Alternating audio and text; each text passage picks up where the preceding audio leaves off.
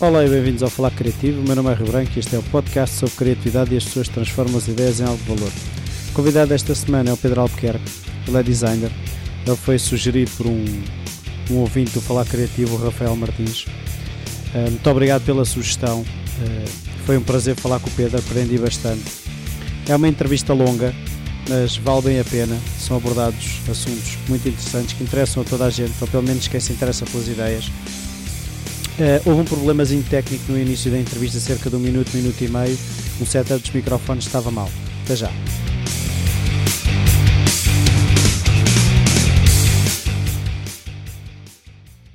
Bom dia, Pedro. Obrigado por esta oportunidade de conversarmos aqui um bocado. Bom dia. A primeira pergunta que eu costumo fazer é se na infância a criatividade estava presente, se havia hábitos culturais, artistas na família, um familiar em genhocas, qualquer coisa desse género.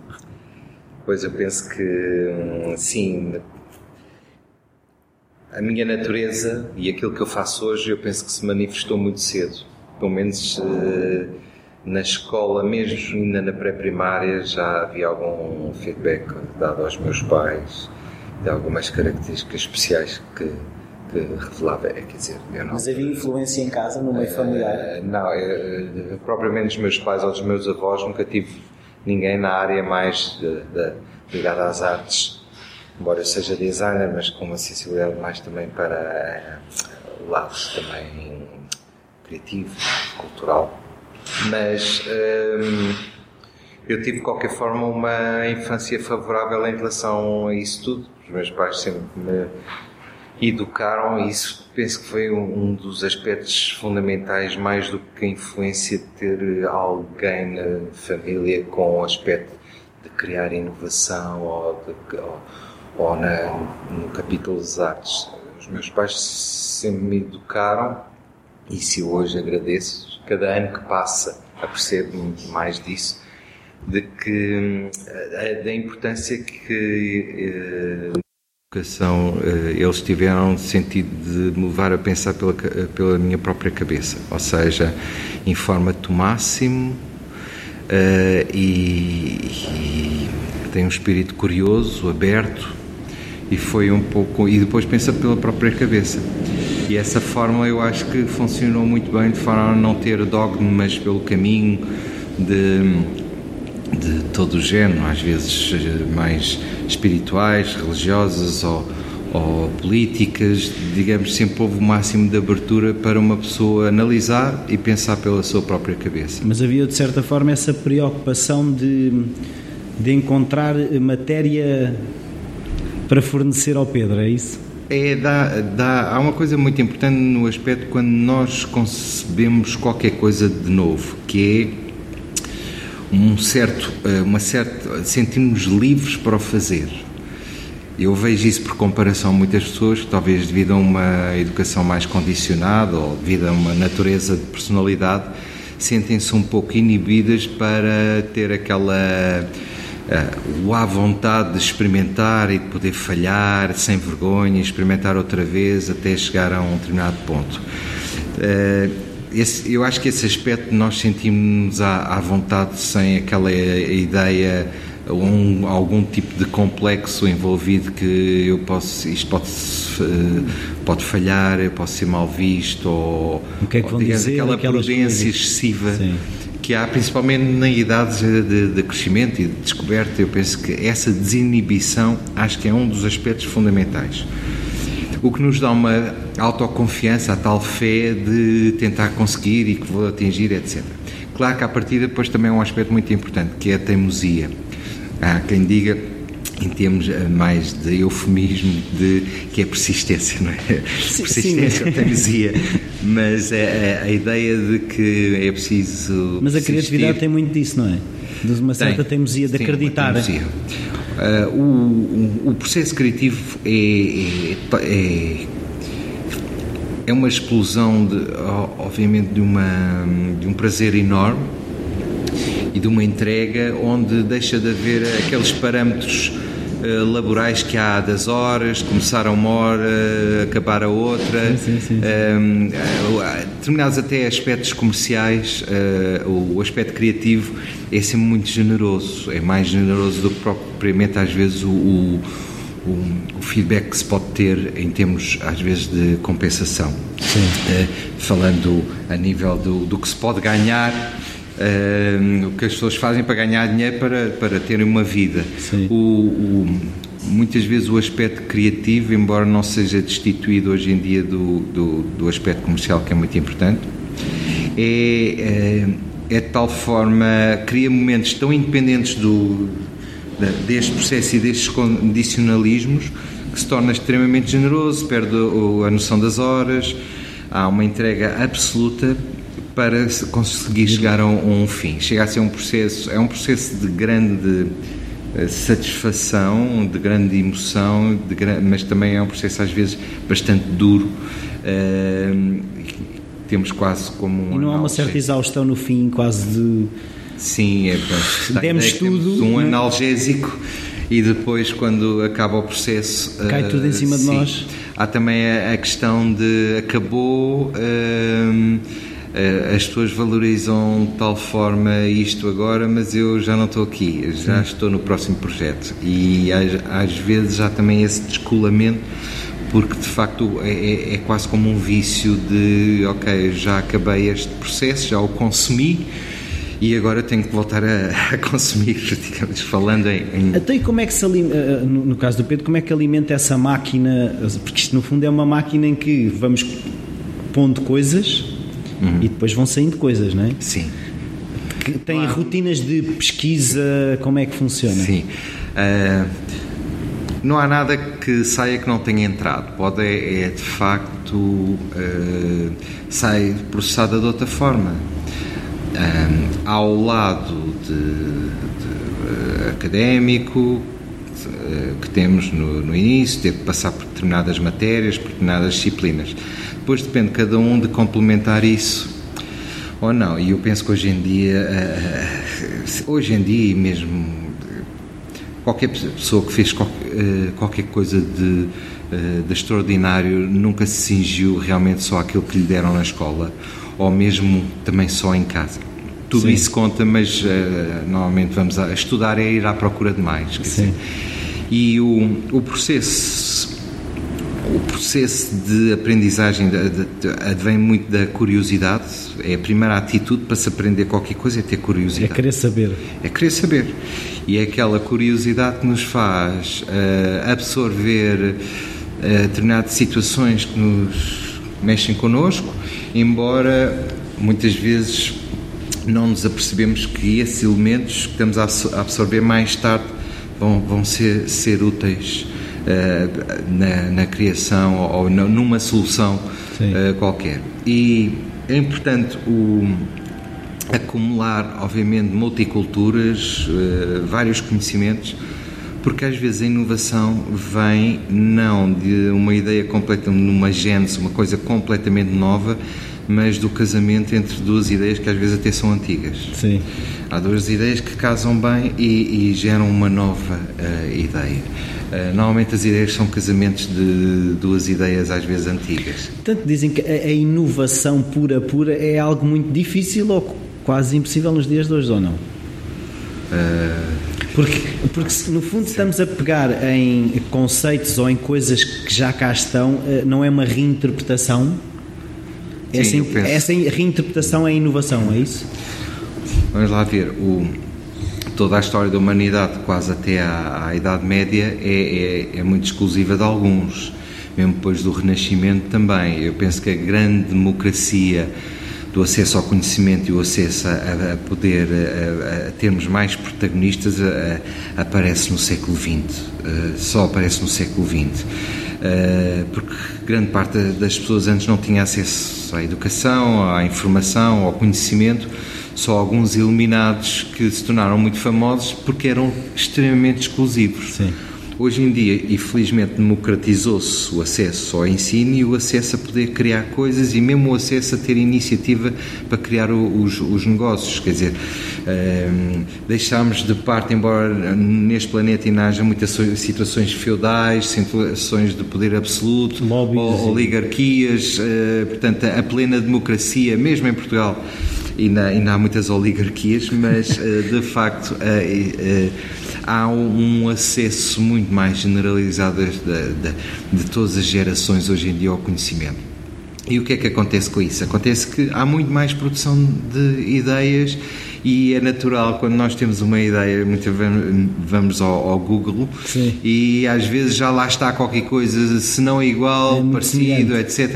E de facto é, é, é difícil porque há muitas pessoas a criar já há muitas pessoas a criar e de todas as idades. Sim, sim, é porque sim, mesmo a meio de uma profissão há muitas pessoas que estão insatisfeitas com o seu percurso de vida e hoje em dia tem, devido a, a temos o, o network da, da rede, da, da internet, há, há uma possibilidade das pessoas editarem aquilo que criam e de serem descobertas. Sim, e essa sim. é a grande diferença que nós temos em relação a umas décadas atrás em que havia da parte da comunicação um só sentido, ou seja, os grandes mídias, televisão, rádio, as editoras uh, de livros, revistas, etc., uh, eh, programavam para nós. E agora há o duplo sentido. Eram curadores também? Exatamente. E hoje em Faz... dia há o duplo sentido, que as pessoas podem editar e, há, há, e com, com esta nova reviravolta que nós estamos a, a, a viver, há muitas pessoas a revelarem-se de, de, todas as idades, com ideias, etc. E há o que há. Aqui o grande desafio é uma ideia muitas vezes requer investimento.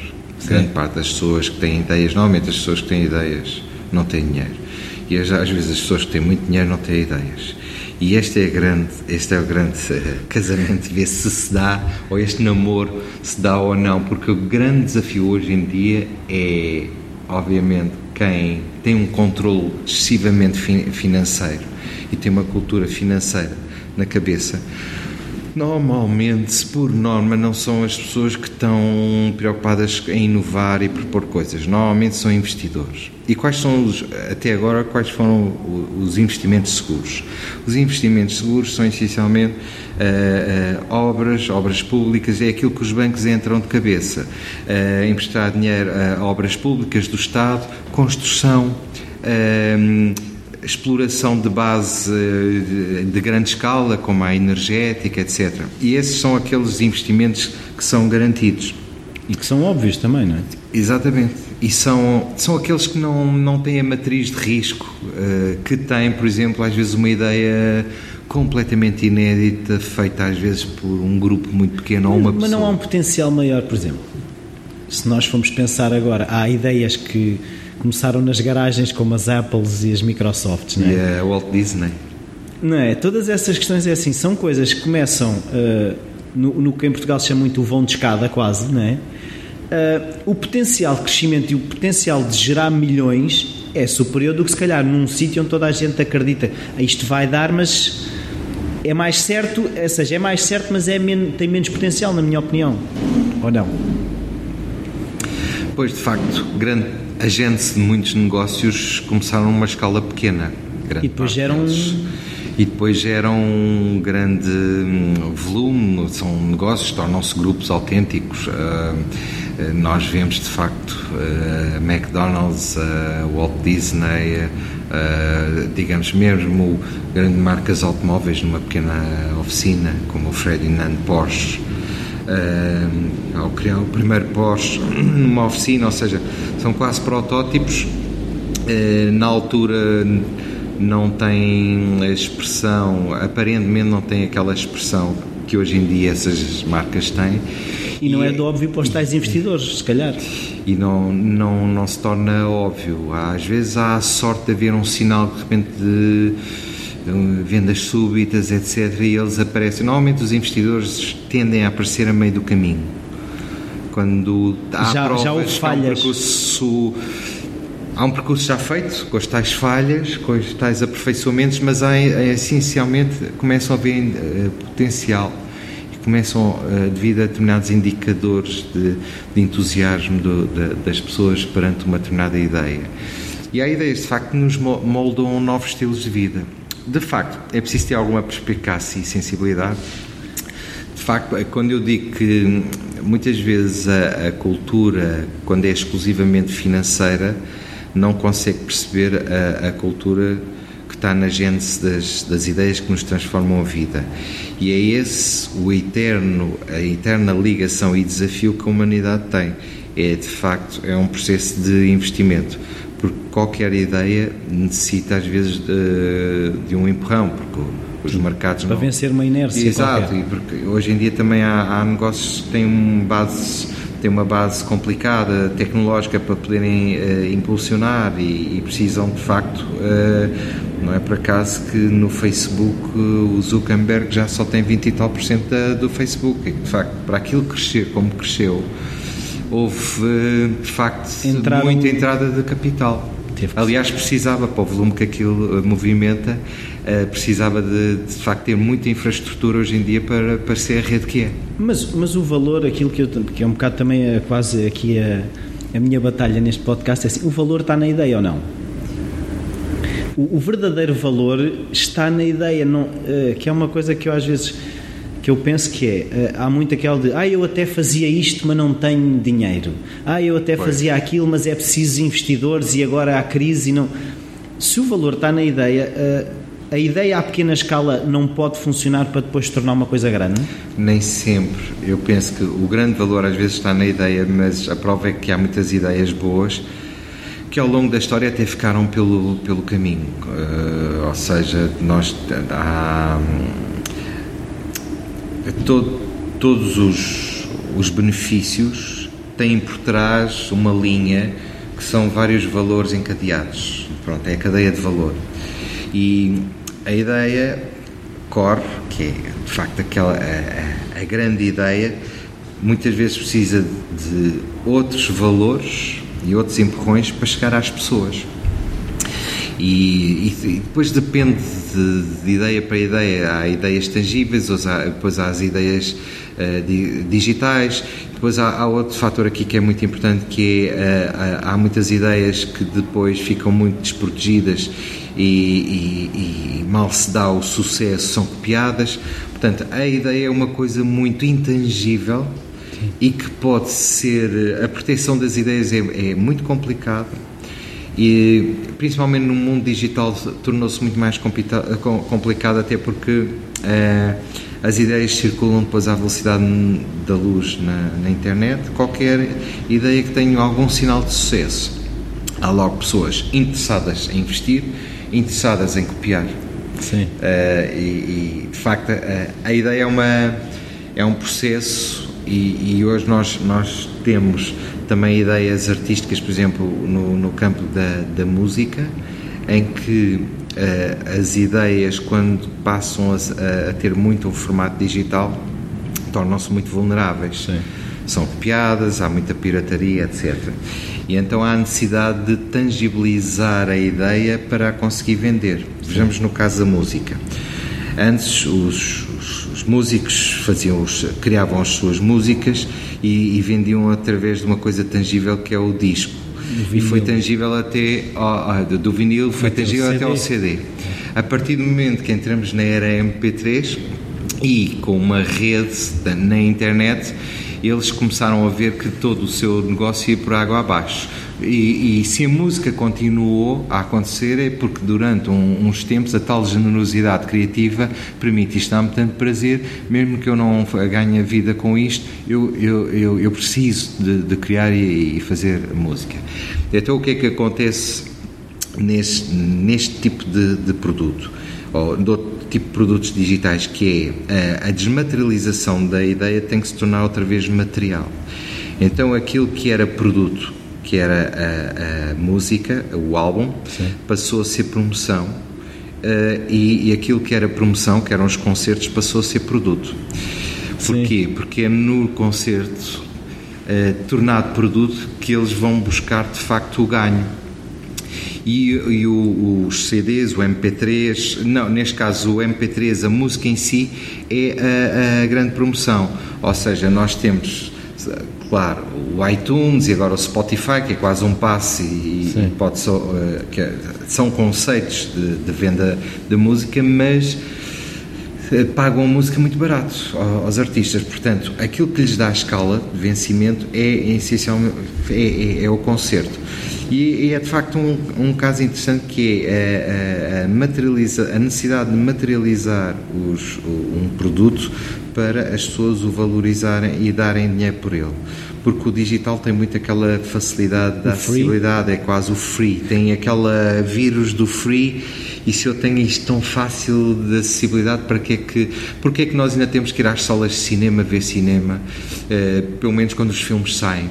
nas suas estreias, porque de facto há que tangibilizar o momento, ou seja, eles vendem de facto o momento na sala de cinema. Sim, Só nós não temos é uma vem... sala de cinema em casa, quer dizer, haverá pessoas que têm. Tem, temos, mas já uh, vemos os filmes passado um tempo quando eles entram no mercado do, do, do DVD ou entram em VODs uh, ou, ou situações por rede, mas no seu arranque, uh, hoje em dia o cinema precisa ainda das salas de, de cinema. Porquê? porque é um canal fechado. Eles conseguem ainda fechar este canal para evitar de facto as cópias dos filmes. Então os filmes têm investimentos, eh, Sim, alguns deles uh, monumentais, não é? Não, mas por acaso, uma coisa é relativamente à música, o, o facto de ser fácil a tal cópia e a tal divulgação também permitiu a muita gente que se calhar chegava a um público de 5 chegar a um público de 100 mil porque uh, não podemos ver o MP3 e a partilha de fecheiros como uma coisa má. Acabou. Pois. A questão é os envolvidos na música tiveram que reinventar maneiras de ganhar dinheiro. Eh, o caso dos Radiohead que disponibilizavam o, o álbum grátis ou aquilo que as pessoas quisessem pagar e eles quando finalmente puseram a versão produto, versão física à venda, nunca eles venderam se calhar tantos discos. Por isso, eh, eh, a, reinven a reinvenção não, não, não podemos, eh, se calhar. Sim, de facto, há outras vantagens pelo caminho, que é de facto poder espalhar muito mais rapidamente uma ideia. Se é grátis. Exatamente, por isso é que faz sentido em que a música em si tornou-se promoção e os concertos tornaram-se produto. E há aquele lado, e depois há um nicho de mercado que é as pessoas gostam de ter a materialização da música num vinil, e há o culto do vinil, uh, e há, é uma indústria que não, não fechou. e está a crescer. E, está a crescer, tal como o, a indústria do, do Polaroid, embora não seja a, a, companhia original Polaroid, mas há outras empresas que exploram, uh, uh, digamos, um, um, um, o retomar desse processo de revelação que é de facto as pessoas poderem ter a tangibilidade do, do, da fotografia na mão e poderem escrever sobre a fotografia e dar autógrafos. Quase como um cartão de visita, quase. Exatamente, que de facto o, o digital tirou também a materialização da fotografia. Sim. Portanto, há uma grande parte de todo o trabalho uh, artístico que se tornou digital o que complicou a, a, vida um bocado aos artistas, por um lado, mas facilitou também o acesso a, uh, a mostrar as suas obras pelo outro. Mas também nós temos que ver uma coisa, Rui, que é nós temos a, também muitas pessoas, há muitas pessoas a criar, mas também há, há muitas pessoas a, a, ver muita coisa por dia. Nós, nós já não temos tempo durante, mesmo não, não dormindo, durante 24 horas para absorver todas é as informações, todas as novidades o que passa a ser um efeito tipo uh, estamos no meio de um concerto está toda a gente a, a, fazer barulhos a bater palmas, etc e se uma pessoa quiser chamar a atenção no meio daquela população não consegue, porque de facto há massificou-se uh, também o ambiente o ambiente está massificado. O ruído aumentou. É ruído? Aumentou. Nós, nós fomos ao, ao, por exemplo a, a ver novas bandas, novos artistas à, à internet em si, nós ficamos sempre com a sensação que só vimos uma poeirazinha de todo uma galáxia. E já agora, como é, como é que o Pedro uh, gera a, a, pesquisa que faz e como é que tenta no seu dia a dia arranjar tempo e ao mesmo tempo bloquear uh, de certa forma o, overload de informação? Porque isso é uma coisa que eu às vezes sinto: é começa a abrir tabs no no, na internet e depois às tantas já não, já não consigo ler nada porque é excesso de informação. Como é que o Pedro faz? É um bocado o sistema de pesca com rede. Põe a minha rede. Arrastão. Tem, tem um, um determinado tipo de comprimento e apanho o que posso. No dia a seguir apanho se calhar outro peixe e às vezes os mesmos. Eh, mas há, há, há, processos também naturais de afunilamento. Há, as ideias boas vêm ao de cima, tem um processo de, de vir à tona d'água eh, naturalmente, eh, porque há depois uma, uma seleção e há pessoas que estão sempre a editar e acabam por editar sempre, várias pessoas editam a mesma ideia, acaba por haver um processo de imersão e, e vem à tona d'água, de facto, aquelas ideias realmente re, relevantes. E isso também já é uma pré-seleção, porque nós, como é vivemos um em network, network o que é que temos? É apanharmos as vantagens também da seleção dos outros. Uhum. E o viver em network é viver a aprender com os nossos networks. A qualidade do network de cada pessoa é fundamental, porque se uma pessoa tiver a sua estrutura, por exemplo, de pesquisa na internet, uh, ligada a determinado tipo de networks, a determinado tipo de, de, de sites, acaba por já haver uma, uma, uma pré-seleção faz com que mais tarde ou mais cedo qualquer boa ideia ou qualquer nova linha de pensamento também há linhas de pensamento, não só ideias, mas correntes de pensamento, uh, acabam por emergir uh, e, e, há boas publicações, como, como a Fast Company para os designers, ou, ou Monocle, ou várias revistas que acabam também depois por. Uh, mas então o Pedro tenta limitar esse, ou seja, a um determinado tipo de, de fornecedores de informação, é isso? não digo limitar, mas selecionar. É, sou um bocado seletivo. É pois natural. é isso, para não haver eh, Quando tal overload. que determinado uh, blog, ou determinado site, ou determinada rede social, uh, ao fim de um tempo, penso que não aprendi muito ali e acabo por eliminar. É uma seleção natural que se faz, Sim. tal como fazemos nos processos de, de fazemos nas bibliotecas, já fazíamos o mesmo nas bibliotecas, nas companhias temos com as quais temos afinidades. Portanto, é, o processo criativo é um processo seletivo. Também, é assim, uma coisa é ter a mente aberta, Sim. mas ter a mente aberta não significa não ser seletivo. Hum. Uh, e o, o ser seletivo, eu penso que é fundamental. É fundamental. Pois é, é, é isso que eu às vezes sinto, que, mas isso também é mais fácil quando já temos de alguma forma referências. Uh, ou seja, que, que as nossa, a nossa base está formada, se não passa naquele filtro, não é para nós. Uh, Sim, e isso demora, é assim, no caso do Pedro, demorou a chegar, a, a, no fundo, a esse, esse filtro. É assim, isto é uma conclusão que eu tiro de um sistema que evoluiu naturalmente, ou seja, eu não fiz fórmulas é assim, eu não escrevi no papel fórmulas de vida para eu me guiar. Não, não, não. Eu desenvolvo, naturalmente desenvolve processos de seleção que se manifestam muito de forma espontânea e vamos aprendendo com os erros também sim, sim. Uh, e depois temos uma forma de a nossa cabeça funcionar que é, é muito já é muito uh, apurada e que também está em constante evolução daqui se calhar a 5, 10 anos uh, tem outro tipo de, de evolução embora já possa haver e, e nunca tive assim nada muito disruptivo. Há sempre uma linha condutora ao longo da, da, da vida, mas estamos sempre a, a, a, evoluir. O seu processo criativo é algo consciente, ou seja, já conhece as etapas. Há pessoas que sabem, agora faço pesquisa, depois tenho que deixar as ideias poisar, depois tenho depende, que... depende das situações uh, mais processuais, como uh, os projetos para os clientes e há outras que nós impomos os nossos próprios objetivos, não um, um cliente a pôr os seus objetivos. O Books é uma ideia que eu pus, pus um objetivo e os processos obviamente passam sempre por uh,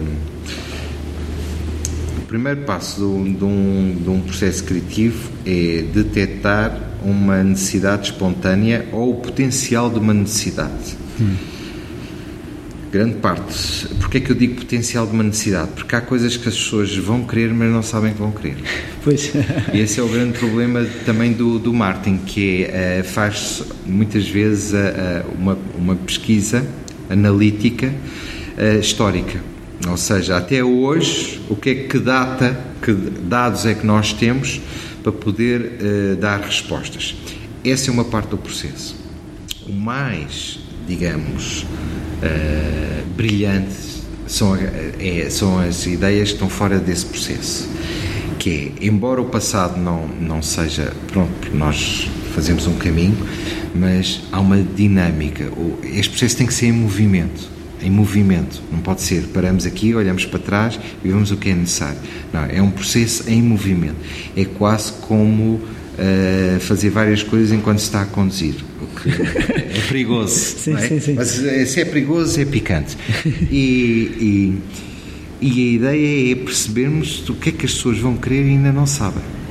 Por, muito, por isso é que muitas pesquisas que se fazem, estudos de mercado, perguntar às pessoas se gosta disto, se gosta daquilo, etc. As pessoas respondem. E respondem normalmente de uma forma politicamente correta, uma questão de imagem. Mais importante, provavelmente, é uma pessoa estar num café ou no metro ou num aeroporto ou num avião e com um bloco de notas uh, apontar determinadas atitudes, comportamentos uh, que as pessoas têm uh, em determinadas situações, quando estão a trabalhar, a divertir, a viajar ou em família e situações que as pessoas até dizem, mas depois esquecem, olha, isto aqui é que dava jeito, ou sentem-se incomodadas com uma coisa, mas nunca o processam porque é que estão incomodadas com aquilo. Ou seja, faz parte do cotidiano e as pessoas inserem que uh, têm que passar por aquela situação menos cómoda.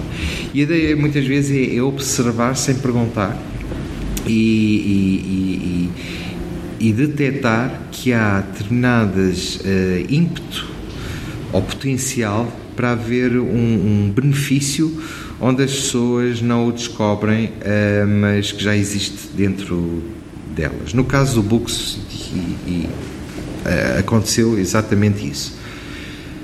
Eu sempre tive muita. Hum, sempre gostei de me rodear de referências visuais, eh, sempre gostei imenso de livros, boas publicações, revistas, boas imagens, desenhos, gravuras, informação visual, informação escrita. E muitas vezes gosto-me de rodear para determinado tipo de de, de momentos criativos ou momentos de, de lazer, recreativos, enfim, o que for. E a ideia, o formato em si de um livro ou de uma revista é um formato essencialmente para se ler com as duas mãos, os braços. E passamos a, a página, portanto, há ali um momento de leitura que de facto depende da nossa. Uh, temos depende do suporte de uma mesa ou das nossas mãos. Sim. E, e, essa é a relação que até aos dias de hoje nós temos essencialmente com os livros. Sim, sim. Uh, ou então e, só vemos a lombada. E, de, ou, e esse é o segundo lado, que é, ou então só vemos a, a, lombada porque para guardar muito papel em casa nós temos que o organizar.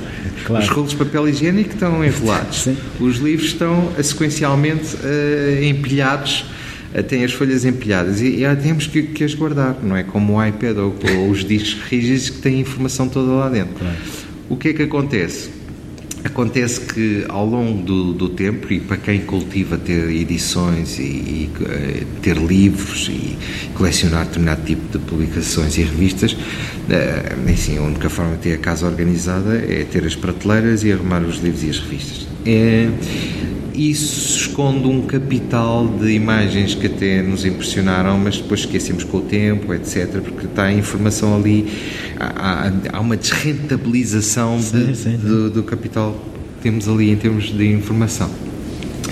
Eu agora estou, estou, estou, a ter uma visão muito processual, ou seja, isto, isto manifesta-se muito mais espontaneamente, mais uh, organicamente sim, na, sim, na sim. minha cabeça. Que apetece-me agora ter aqui esta imagem aberta, esta uh, grande fotografia deste fotógrafo ou este quadro.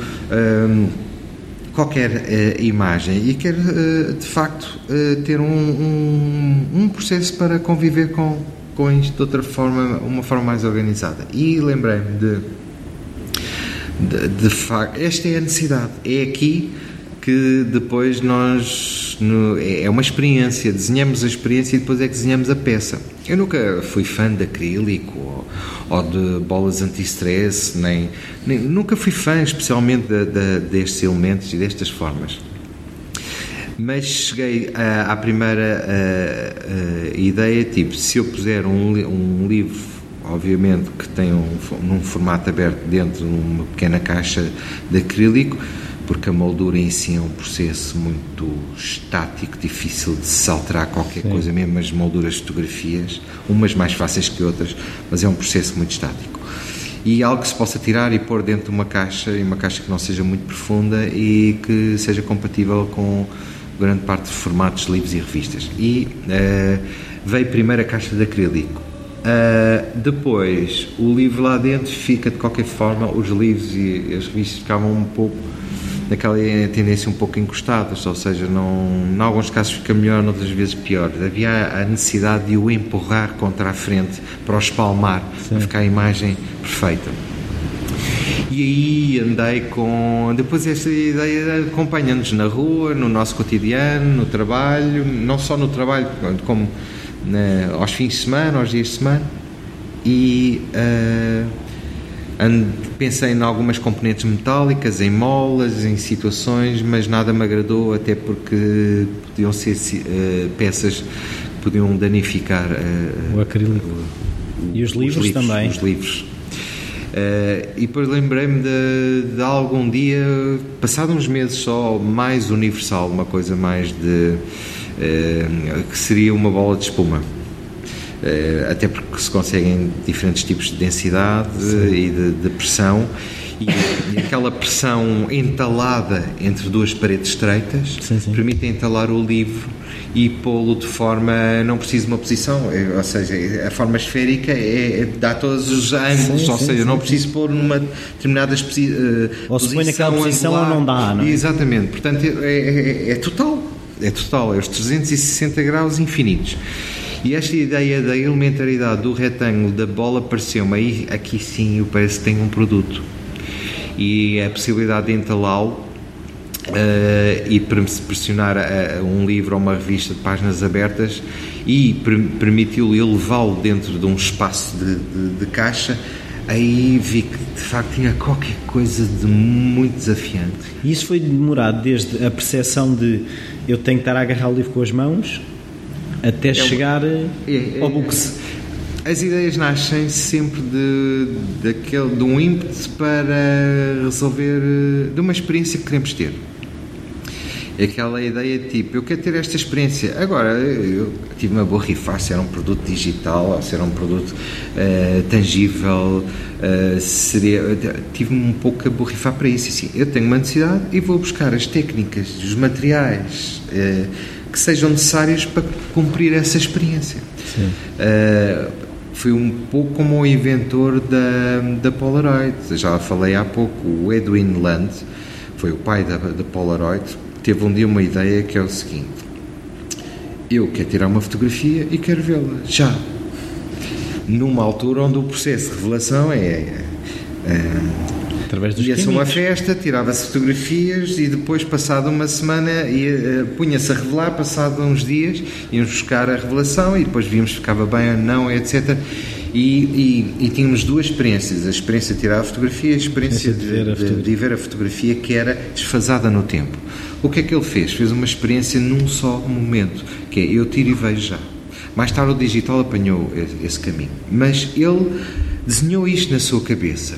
E as pessoas já sentiu esta necessidade, porque é uma curiosidade que as pessoas processam, mas não de forma totalmente consciente.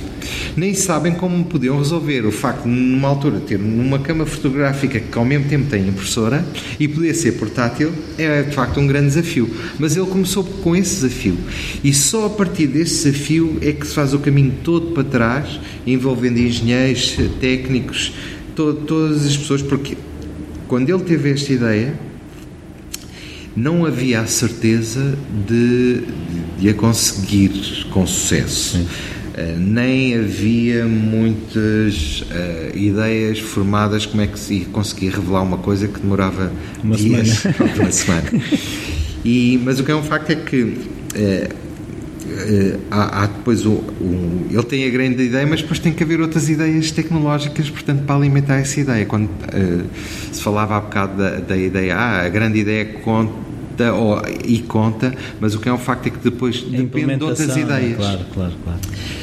E o que é um facto é que ele conseguiu, através de, de, dos engenheiros, chegar. Mas não se fala nos nomes dos engenheiros, não é?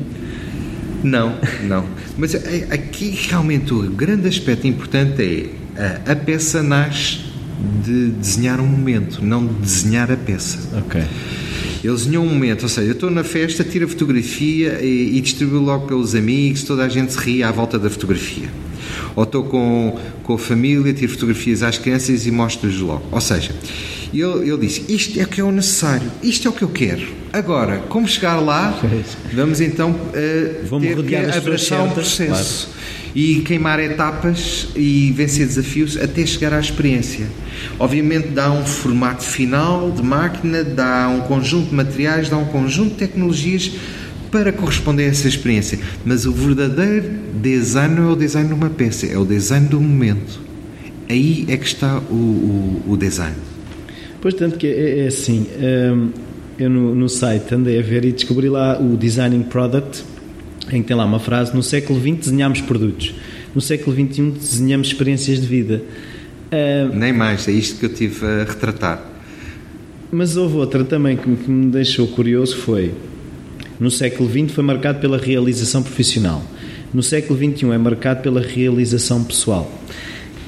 A questão que eu, que eu também queria perceber e aproveitar hum. estar aqui com o Pedro, que é eu gostava de perceber se foram as marcas que se tornaram, uh, por exemplo, escala humana, ou foram as pessoas que. Uh, também há muita ideia das pessoas agora serem marcas. Onde é que, onde é que nós estamos, afinal? Uh, em relação à questão das marcas com as pessoas. E as Porque depois viram experiência, ou seja, as marcas serem uma experiência, o produto ser uma experiência, isto acaba por estar tudo ligado. Porque eu, quando me associo um produto a uma marca, acabo sempre por internamente eu estou-me a, a, ver numa experiência. Pois. Eu, meu, a minha opinião é que hum, esta questão das marcas e das pessoas, das pessoas serem marcas uh, e as pessoas proporcionarem experiências, a todo tipo de experiências a, a, aos amigos, à família, a desconhecidos, as pessoas precisam de ajuda, as pessoas proporcionam experiências, geram benefícios. E neste caso eu tenho uma opinião, foram as marcas que copiaram as pessoas e não as pessoas copiaram as marcas. Quando se fala que uma pessoa é uma marca, é uma marca porque, é assim, é uma forma um bocado tecnocrática de falar das pessoas, eu sei. As pessoas são entidades muito mais emocionais, espirituais, etc. Não, não são marcas, digamos, no seu sentido limitado da, da, da palavra. Mas são personalidades com carisma. E isso, afinal de tudo, é, é uma marca. Uma marca é um somatório de experiências que vai ficando na nossa cabeça e que é esse o valor. Que, vamos supor que desde o leite que eu bebo ao, a um serviço que eu tenho no, de, de voo ao, um restaurante que eu vou, ou seja, eu, eu, tenho experiências proporcionadas. São boas, eu repito. E ao fim não tenho, tenho, tenho um, um, um acumular uh, dessas experiências relacionadas com um estabelecimento, um serviço, um produto. E esse produto é uma marca. E essa marca é o valor da marca não é o logo, as cores, é, é, é, o que me fica na cabeça e na cabeça de cada um, e é esse valor que faz com que as pessoas perdoem as marcas quando elas se portam mal, quando tecnicamente há qualquer coisa que falha. Porquê? Porque há uma relação de convivência. É como temos um grande amigo que há um dia que até nos faz uh, uma coisa que nós não gostamos. E, e uh, mas temos já uma convivência e é sempre um amigo. Ou Sim. seja, é aquelas coisas, não, não podemos deixar de ser amigos. Mas, hoje fiquei chateado contigo por causa de qualquer coisa que ele tenha feito, mas assim, não apaga esse acumular. É isso que as marcas, o valor das marcas é, é, é, é esse. É quando torna-se inabalável, na, por muito que haja uma ou outra falha, porque também não há marcas perfeitas. Agora, o, aquilo que o branding e as pessoas envolvidas no, no, no estudo das marcas se aperceberam é que as marcas podiam ser uh, trabalhadas como uh, uma personalidade e, e é daí a inspiração nas pessoas. E quando nós vemos um vocalista uh, carismático como, por exemplo, o Bono ou o Mick Jagger, são marcas de facto porque são carismáticos, porque animam as pessoas, porque dão entrevistas interessantes, têm relevância, são pessoas de relevância, têm, um, têm o seu estilo, o seu aspecto, o seu looking e aquilo é o reunir de um conjunto de benefícios que leva pessoas atrás. Geram espetáculo, cantam, têm poesia, metem-se com as pessoas, fazem, fazem as pessoas, uh, valorizam a vida das pessoas, em suma.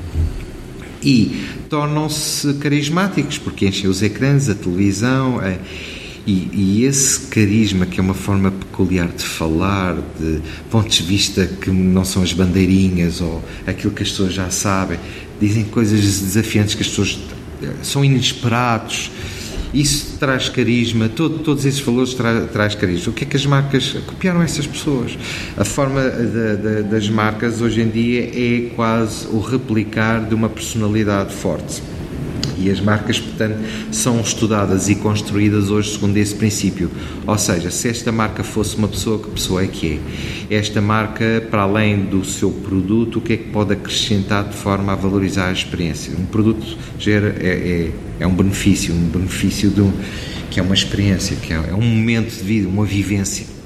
E daí as marcas não serem mais formatadas como é uma empresa que tem obviamente uns escritórios tem um logotipo lá em cima luminoso à noite ou tem o logotipo num site ou num cartão de visita. Isso é muito pouco de uma marca. Uma marca é depois também o conjunto. E depois há outro outro aspecto muito interessante das marcas. Uma marca não é uma um, uma entidade monolítica. Hum porque as marcas são servidas por pessoas e cada pessoa sendo uma marca, uma marca é o somatório de várias marcas. Sim. Porque uma empresa não é feita, é como uma equipa de futebol. É uma marca, vamos pôr agora a seleção. Sim. É uma marca, é a seleção portuguesa, mas cada cada pessoa que integra os jogadores e as equipas técnicas, cada um tem a sua personalidade e o seu papel. E, e, são marcas diferentes, porque respondem à mesma pergunta de formas diferentes ou com estilos diferentes, e, mas o somatório gera uma marca. E hoje em dia, de facto, as, as marcas são cada vez mais, não uma omnisciência, mas uma, um, um somatório uh, que tem um determinado sentido de conjunto e, e, que gera um total e uma impressão e um benefício das pessoas.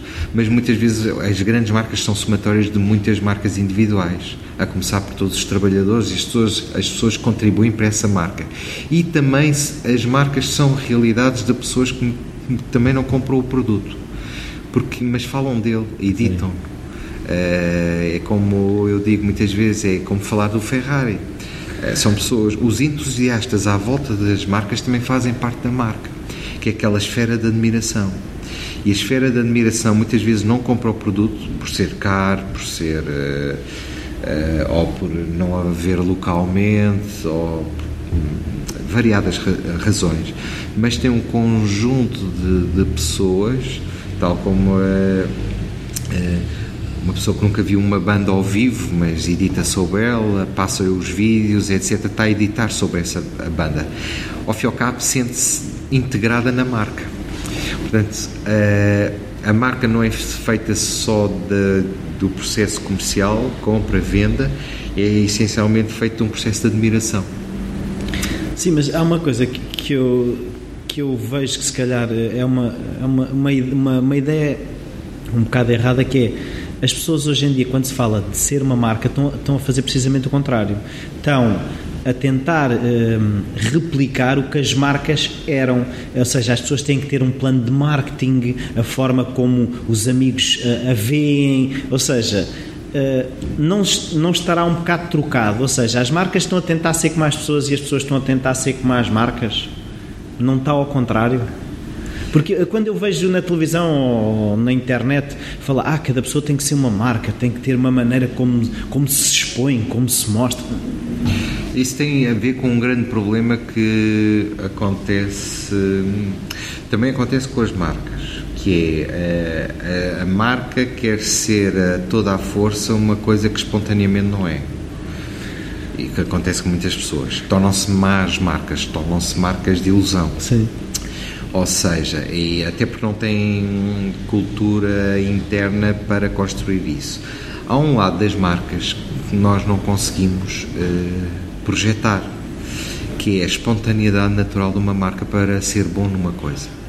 Tal como uma pessoa que tem uma, tem uma aptidão natural para ser bom numa coisa, muito bom ou excepcional, fora de ser. Há pessoas que, por gostarem muito dessa coisa, não quer dizer que consigam uh, ser essa coisa. Uma coisa é gostar, outra coisa é ser. E esse desfazamento entre aquilo que eu quero, que eu gostava de ser, mas que espontaneamente não consigo chegar lá, nem com muito conhecimento, nem com todas as teorias. Eu posso fazer um esforço e aproximar-me, mas não sou um, um, não é natural. Não é natural. Ninguém Vai consegue ser o Ronaldo. É, e pronto, eu dou um bocado este extremo. E acontece muitas vezes uh, marcas, há, um lado, e eu trabalho muito com, com clientes e, e muito tempo também tive iludido que conseguia perfeitamente construir e propor uh, um, uma nova realidade de marca para uma empresa, uh, mas com o tempo fui aprendendo que é um processo difícil, é um processo que não, não é imediato e às vezes é impossível. Porquê? Porque toda a cultura da empresa, todas as pessoas que integram na, espontaneamente não chegam lá. Há um trabalho que tem que ser espontâneo, não é técnico, é de espontaneidade, vem de dentro. Vem de dentro, espontaneamente. Que é, e aí é que está normalmente o melhor valor da, da marca, que é a, a, a espontaneidade natural para, para ser uma coisa. É mais realista, a meu ver, quando então se trabalha uma marca, é tentar perceber quais são as forças e aquelas energias que espontaneamente conseguem chegar a um resultado e trabalhar para esse resultado. E não um resultado modelo que muitas vezes o vem nos livros, seria... ou por exemplo, ou copia ou inspirado em alguém mas sim ver o que realmente espontaneamente consegue se puxar para cima e que às vezes há ali filtros e barreiras e, e muitas vezes a construção de uma marca é tirar determinados filtros e barreiras e, e reestruturar de forma a essa força espontânea que já existe dentro da empresa gera um resultado. E é a forma natural de chegar a esse resultado, às vezes, que nós temos que identificar onde é que essa empresa, essa cultura, essa organização pode chegar que é quase vocacional, é quase. É, é um trabalho que até é necessário para Portugal como um todo, como um país, não digo como uma marca, embora se, se fale muito da marca eu, Portugal. Mas, mas, eu acho que mas é, para onde é, que, onde é que nós, espontaneamente, nós portugueses podemos ser bons e podemos ser um caso único no mundo, ou seja, não ser melhor nem pior, somos aquilo e, e aquilo não é mais lado nenhum do mundo. E é esse... acho que durante muito tempo se tentou ser uh, outra Alemanha ou outra França ou outra coisa qualquer ou outro clichê do passado, Sim. ou seja, hum, há há uma cultura. É uma há, questão de identidade, um, não é? É, é, uma, é, é, procurar a verdadeira identidade, não uma, uma identidade artificial. Sim. E, e há, eu acredito que há no seu todo, no, no nosso todo, sem. E, e, temos muita coisa, muita riqueza cá dentro, a esse nível humano. Uh, que nos permite, se calhar, identificarmos a tal identidade, eh, que é uma vocação em que nós, a fazermos isto, somos os melhores somos do mundo. os melhores do mundo ou somos únicos no mundo. Ninguém consegue fazer, ser ou fazer como nós uh, somos. Ou seja, é isso é que nos pode trazer relevância ao mundo. Mas isso não tem a ver com um bocado uh, uma certa permeabilidade em termos de quase de, de caráter de Portugal como um todo? porque eh, nós, toda a gente diz que somos hospitaleiros, ou seja, de certa forma nós não estamos sempre a absorver o que vem dos outros e isso dificulta-nos a tal criação de uma identidade completamente nossa, não sei. Há, muita, há muitos estudos sobre isso, quer dizer, uh, falar sobre uma identidade de Portugal era não uma entrevista, mas sem uma enciclopédia. Não, mas uh, é, é, sempre um tema muito interessante autoanalisarmos, até porque pronto, embora sejamos um país muito pequeno, em termos geográficos somos um país enorme em termos marítimos. Uh, e temos regiões aqui demarcadas e cada região tem também a sua própria identidade, podíamos quase uh, se calhar trabalhar em vez de uma identidade de Portugal, uma identidade de cada cidade. Que verdadeira identidade é a cidade de Lisboa ou do Porto? Uh, como é que será uma semana vivida no Porto a trabalhar ou a passear e uma semana vivida em Lisboa a passear alguém e começar por aí ver como é que as pessoas são, se ajudam muito, se não ajudam, se não são generosas, se não são generosas, tentam falar, adaptar-se. Eu até acho que os portugueses são do, dos, conforme disseste, a, a, tal adaptabilidade que nós temos, que é, é, é, enorme, superior em relação a muitos outros, traz vantagens e desvantagens. Claro. Uh, mas Portugal tem uma grande adaptabilidade a outros povos até a forma de colonizar foi diferente.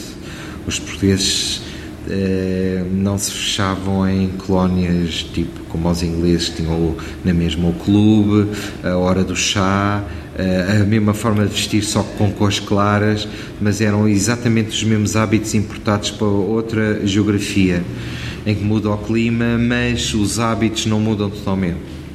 Os portugueses não, os portugueses, eu acho que os portugueses quando foram para outras terras uh, misturaram-se mais, engravidam as mulheres locais, portanto tentaram perceber, engravidam, sim, sim. pronto, a partir do momento engravidam fisicamente e, e através das ideias Exatamente. e dos conceitos e, do... e portanto fazem outro tipo de fizeram outro tipo de colonização com aspectos positivos, negativos que, que, que todos sabemos sobre as colonizações, mas o que é um facto é que uh, há indicadores na, da nossa forma de estar no mundo e na nossa forma de receber e, e na nossa forma de criar produtos e benefícios e de criar marcas que são muito peculiares. E, e eu penso que se nós fizermos uma análise à nossa própria gênese espontânea o que é que nós seremos? Como é que nós nos revelamos? Sim. e esse é eu penso que o, o melhor trabalho que pode haver é quebrar todas as barreiras e filtros e deixar Portugal espontaneamente revelar-se aquilo que é, sem, sem processarmos logo muitas teorias pré-concebidas. Temos que ser isto ou temos que ser aquilo. Exatamente, é quebrar barreiras, filtros, etc. E sem essas barreiras, sem filtros, o que é que nós somos? Há barreiras que, eh, que são um bocado. Tecnocráticas, culturais, de leis até, de inserção na, na comunidade europeia. Há outras barreiras que são uh, meramente financeiras, como sobrecarga de impostos, não permitem determinado tipo de negócios revelar-se, crescer, uh, propor coisas, porque de facto há ali uma condicionante de grande parte do valor que nós hoje em dia produzimos até mais de não metade, fica não fica para quem o produz. Ou seja, é tipo uma máquina que eu penso que consome muitos recursos de, de uma economia. E, e o, o, tirarmos estes filtros, uh, quer financeiros, quer alguns precon e preconceitos, essencialmente os preconceitos e os impostos, indireto ao assunto. Se nós tirarmos os preconceitos, baixarmos tirar os impostos é impossível, mas uh, são dois grandes são dois grandes filtros à nossa. À, Ouvir ao de cima aquilo que nós somos. À nossa nação. São dois grandes filtros a Portugal, são essencialmente determinados tipos de preconceitos sobre o país e os impostos. O país tem que se revelar. Depois de se revelar é que pode aparecer a tal fase analítica e a nossa fase tipo, olha, vamos então ter uma consciência vocacional para onde é que queremos ir. Mas tem que ser Portugal a revelar-se. Nós não podemos projetar algo para Portugal, nós temos que deixá-lo revelar-se. As pessoas no seu todo dão um conjunto. Sim. Não é, não é preciso forçar nada. O primeiro passo neste método é tirar os filtros.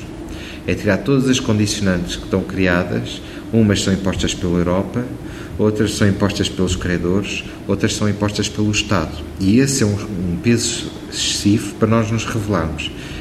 O primeiro método é apenas tirar isso, não é fazer nada, não é dizer, olha, devemos ir para aqui, nós devemos ir para aqui, não, devemos ser isto. E depois analisar não, o que somos. mercado, não é? Exatamente, não é preciso fazer. É deixar o país revelar-se economicamente, culturalmente e fundir a economia com a cultura, que é algo que está muito divorciado, e perceber também a geografia, que é que paisagem temos, que clima temos que uh, geografia temos, que recursos naturais nós temos, quer do mar, que é enorme, quer uh, nesta parte continental e nas ilhas, ou seja, como um todo, este conjunto ambiental e as pessoas, estes dois fatores é deixá-los revelarem-se. Como as ideias, unirem-se duas não ideias. Não é complicado, é tirar as tampas e as válvulas e, e deixar o país revelar-se. Nós vivemos, é um, corremos é o risco de estarmos durante muitos anos condicionados financeiramente, com muita, muitos impostos, muita sobrecarga, muitos condiciona, muita pouca soberania, uh, porque estamos muito enquadrados num esquema europeu. Sim. E eu não sou eurocético, mas sou a favor de uma Europa diversa. Sim. E onde, de certa forma, todos contam à sua maneira, todos podem revelar à sua maneira e não sou a favor de leis transversais, não sou. Sou a favor, de, obviamente, de, de controle para evitar de, desastres destes, em que nos vão condicionar durante muito tempo. Nós temos gerações a querer fazer coisas e a revelar-se, mas não passam do protótipo. Sim. Em todos os níveis. Uh, não passam do protótipo. E, de facto, uma economia só se revela quando passar do protótipo. Mesmo com o Books Tive uma parte de protótipo. Se não passasse o protótipo, não, isto não era nada. Nunca ia ter retorno. Era uma também. ideia engraçada para um, um conjunto de amigos. Agora, voltando ao Pedro, é uma coisa que eu tenho curiosidade, é organiza os seus dias, as suas semanas, tenta bloquear. Eu agora tenho que ter reuniões, agora tenho que ter eh, tempo livre, agora é tempo com a família, não sei. Tenta estruturar os dias e as semanas? Sim, tenho que ter alguma estrutura. Tenho uma agenda Uh, Mas já existem blocos desafio. definidos? O meu, o, sim, eu não tenho assim, digamos, acho as semanas pequenas, às vezes muito compridas, quando quero descansar. Não, mas estrutura minimamente.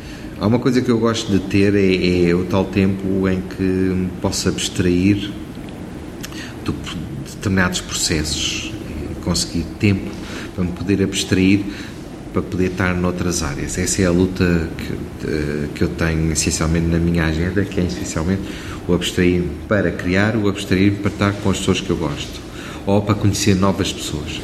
E esse, esse é um tempo que eu acho que é sagrado na vida das pessoas, que é de facto aquele tempo para nós e é onde eu não faço uma grande distinção entre o profissional e o, e o pessoal que acabam por fundir-se, muitas vezes. Outras vezes não tanto, mas acabam por fundir-se. E ter esse, esse, esse, espaço, batalhar por esse espaço, é, não é mais do que ter também uma agenda mais criativa e, e poder uh, também ter força e energia também para vencer a, a inércia. Porque às vezes não é a agenda e o condicionalismo, é uma certa inércia, ou porque estamos cansados, ou porque estamos saturados, estamos sem espírito. O pior que há é perder o espírito para fazer as coisas. E como é que recarrega esse espírito? Boa pergunta. não, é que normalmente faz falta termos uh, um penso rápido. Né? Há certas situações que eu começo a perceber por mim que quando eu sinto que as coisas estão a descambar, a, a ver umas muletas que eu sei que posso não ficar bem, mas fico melhor. Tem algumas coisas dessas? Eh, eu penso que há sempre um. Há coisas que nos deitam abaixo, há coisas que nos levantam, e a ideia é, é não estarmos muitos dias seguidos uh, nos vetores que nos deitam Puxam para baixo. É tentarmos, é, porque assim, há dentro de nós aquela, há dias que temos mais esperança, mais fé, mais vontade de fazer as coisas e aí é, é impulsionar. Portanto, eu acho que existe naturalmente, pelo menos em mim, eu sinto que existem de facto dias que estou com muito mais predisposição e outros com menos predisposição. É, mas não é uma coisa que eu controlo, acontece. Eu tento é aproveitar a boleia dos dias mais uh, favoráveis. Então não, não tenta forçar os dias uh, menos bons. Os dias menos bons às vezes. Porque há aqueles é, dias em que sabemos que temos que fazer, mas lá está, a energia que nós sabemos que vai dar o valor à coisa não está lá. Força, não força. Eu, eu não sou supersticioso, mas tenho, tenho quase mas o pai dela dá uma análise supersticiosa sobre, sobre estas coisas. Há dias em que uh, talvez isto seja um efeito psicológico, mas há dias que tudo corre mal. E, e eu tendo a acreditar que tudo o que eu possa fazer neste dia, não mesmo vai... que vai, não, não, vai correr mal. A ideia é tentar, uh, digamos, Aceitar. atenuar, atenuar ao máximo, digamos, os danos de um dia que corre mal. Mas há dias que corre, corre tudo mal, uma pessoa percebe-se logo, olha, isto correu mal logo de manhã, correu mal no, no trânsito, está a correr mal naquele telefonema que recebi, está a correr mal. Na... Ou seja, há dias que parece que tem, eh, as forças estão todas negativas, e há outros dias que parece que tudo corre bem, e até de forma inesperada. E eu às vezes tendo a. Isto não tem lógica nenhuma pensar assim. Mas confesso que às vezes eh, digo: olha, este dia é para esquecer, isto vai ser assim até ao fim do dia. O Mas ideal aprender a viver é, com ele. É encarar que até me deitar hoje não há nada para ninguém. E, e no outro dia acordo e, e as coisas são completamente diferentes. Eu acho que nós vivemos numa lógica binária de coisas, há dias positivos, outras negativas. Eu acho que o mundo é muito binário. Sim, sim. Uh, e, e, de facto é quase uma roleta em que saem as peças vermelhas, depois saem as pretas e é aleatório. E, uh, e há um lado que nós podemos influenciar. Há um lado que não conseguimos influenciar porque o contexto é massivo em torno de uma pessoa contexto é massivo. E o, talvez o sucesso dessa pessoa, quer a nível profissional ou familiar, é, é aquilo que consegue influenciar para fora. Uh, eu, eu até tenho como. Uh, tenho uma bitola de análise sobre as pessoas e nesta lógica binária que é uma pessoa dentro de uma organização. Uh, se formos ver o historial pessoas que, por exemplo, dentro de uma organização ascendem a cargos ou a cargos de liderança e que muitas vezes começam por um serviço mais modesto ou não tão importante. Uh, a ideia é ver na nossa balança, todos nós temos uma balança de o quão somos influenciados e o quão influenciamos. E, e essa balança, uh, muitas vezes, quando só somos influenciados, eh, eu tenho como lógica, não, não tenho tese nenhuma sobre isso, tenho como lógica que as pessoas mantenham-se mais ou menos no, no mesmo nível ou, ou, não, não ascendem tanto. As pessoas que têm a balança para influenciar são aquelas que ascendem mais. De qualquer forma, há aqui um equilíbrio que é nós temos sempre que ser influenciados, não podemos só influenciar. Há pessoas que têm a balança completamente desequilibrada, só querem influenciar, não, nunca se deixam influenciar. Essas pessoas até às vezes chegam rapidamente à liderança, tornam-se líderes porque influenciam muito tudo à volta e têm convicções muito fortes. Mas não, não se deixam influenciar e muitas vezes isso gera tipo uma ascensão efêmera, porque depois também caem redondas.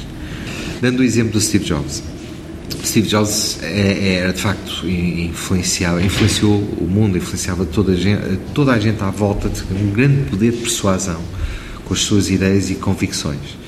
E nunca dependeu a ter nenhum curso, nem nenhum de formação para o fazer, ou seja, nunca, nunca mostrou um CV na vida, ou seja, mas ascendeu onde ascendeu. Mas ao mesmo tempo era uma pessoa que procurava muitas influências e é, é, é, de facto essa, o poder de influenciar tem que ser de qualquer forma uh, esta balança entre o quão influenciamos e o, e, e, o quão somos influenciados é aquilo que as pessoas podem de certa forma uh, gerir na vida. Há, entre irmãos, por exemplo, Sim. famílias grandes, há sempre aqueles irmãos que têm iniciativa para as coisas e levam os outros atrás, ou pelas suas opini opiniões, ou pela iniciativa de jogar, ou ir aqui ou lá, propor coisas e influenciar os outros com as suas ideias. E, uh, e esse é um, um aspecto que, de qualquer forma, há pessoas. Há, é necessário ver as pessoas que vão atrás porque também essas dão corpo às ideias e aquelas que vão um bocado à frente, porque uh, se o mundo fosse só só de líderes e criativos, não havia massa motora para construir nada. Mas, mas, a questão é que eu, aquilo que eu sinto hoje em dia é que nós podemos ser influenciador num círculo e influenciado no outro. Também. E, e, podemos até arranjar o equilíbrio em eu estou a ser influenciado de um lado e estou influenciado do outro, não tem que ser no mesmo Em tom de piada é assim, aqueles homens que têm uma grande companhia e que eles influenciam uma bruta empresa, um grupo económico e em casa são influenciados pela mulher, claro. é, pelos filhos. Sim, sim, sim, é, é muito isso. O é. próprio Mourinho, que é um líder nato, diz que em casa que o cão manda mais que ele. Pois. Por isso eu acho que é, é. por aí. Não, e é, é, essa inteligência de por quem somos influenciados e quem influenciamos, eu acho que também também tem muito a ver com as marcas, porque as marcas também uh, vão buscar as suas próprias influências. os próprios, quando estudamos no, nossos cursos, há pessoas que nos influenciam muito.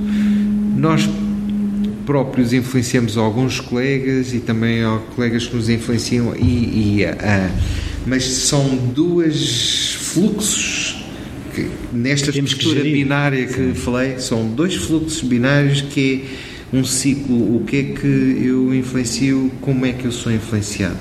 E acho que podemos provavelmente gerir a nossa qualidade de vida e aquilo que nós podemos ser através de, deste conceito muito simples. Tá. Muito obrigado por este bocado, Pedro. Obrigado, Foi um prazer falar consigo. Obrigado. obrigado. Aí estão outra vez. Uh, espero que tenham gostado. Eu gostei e espero que isso tenha passado na entrevista. Se calhar até houve algumas, uh, sei lá, alguns atropelos aquilo que o Pedro estava a dizer. Uh, se calhar precisamente estava entusiasmado com a conversa, estava a gostar do que estávamos a falar.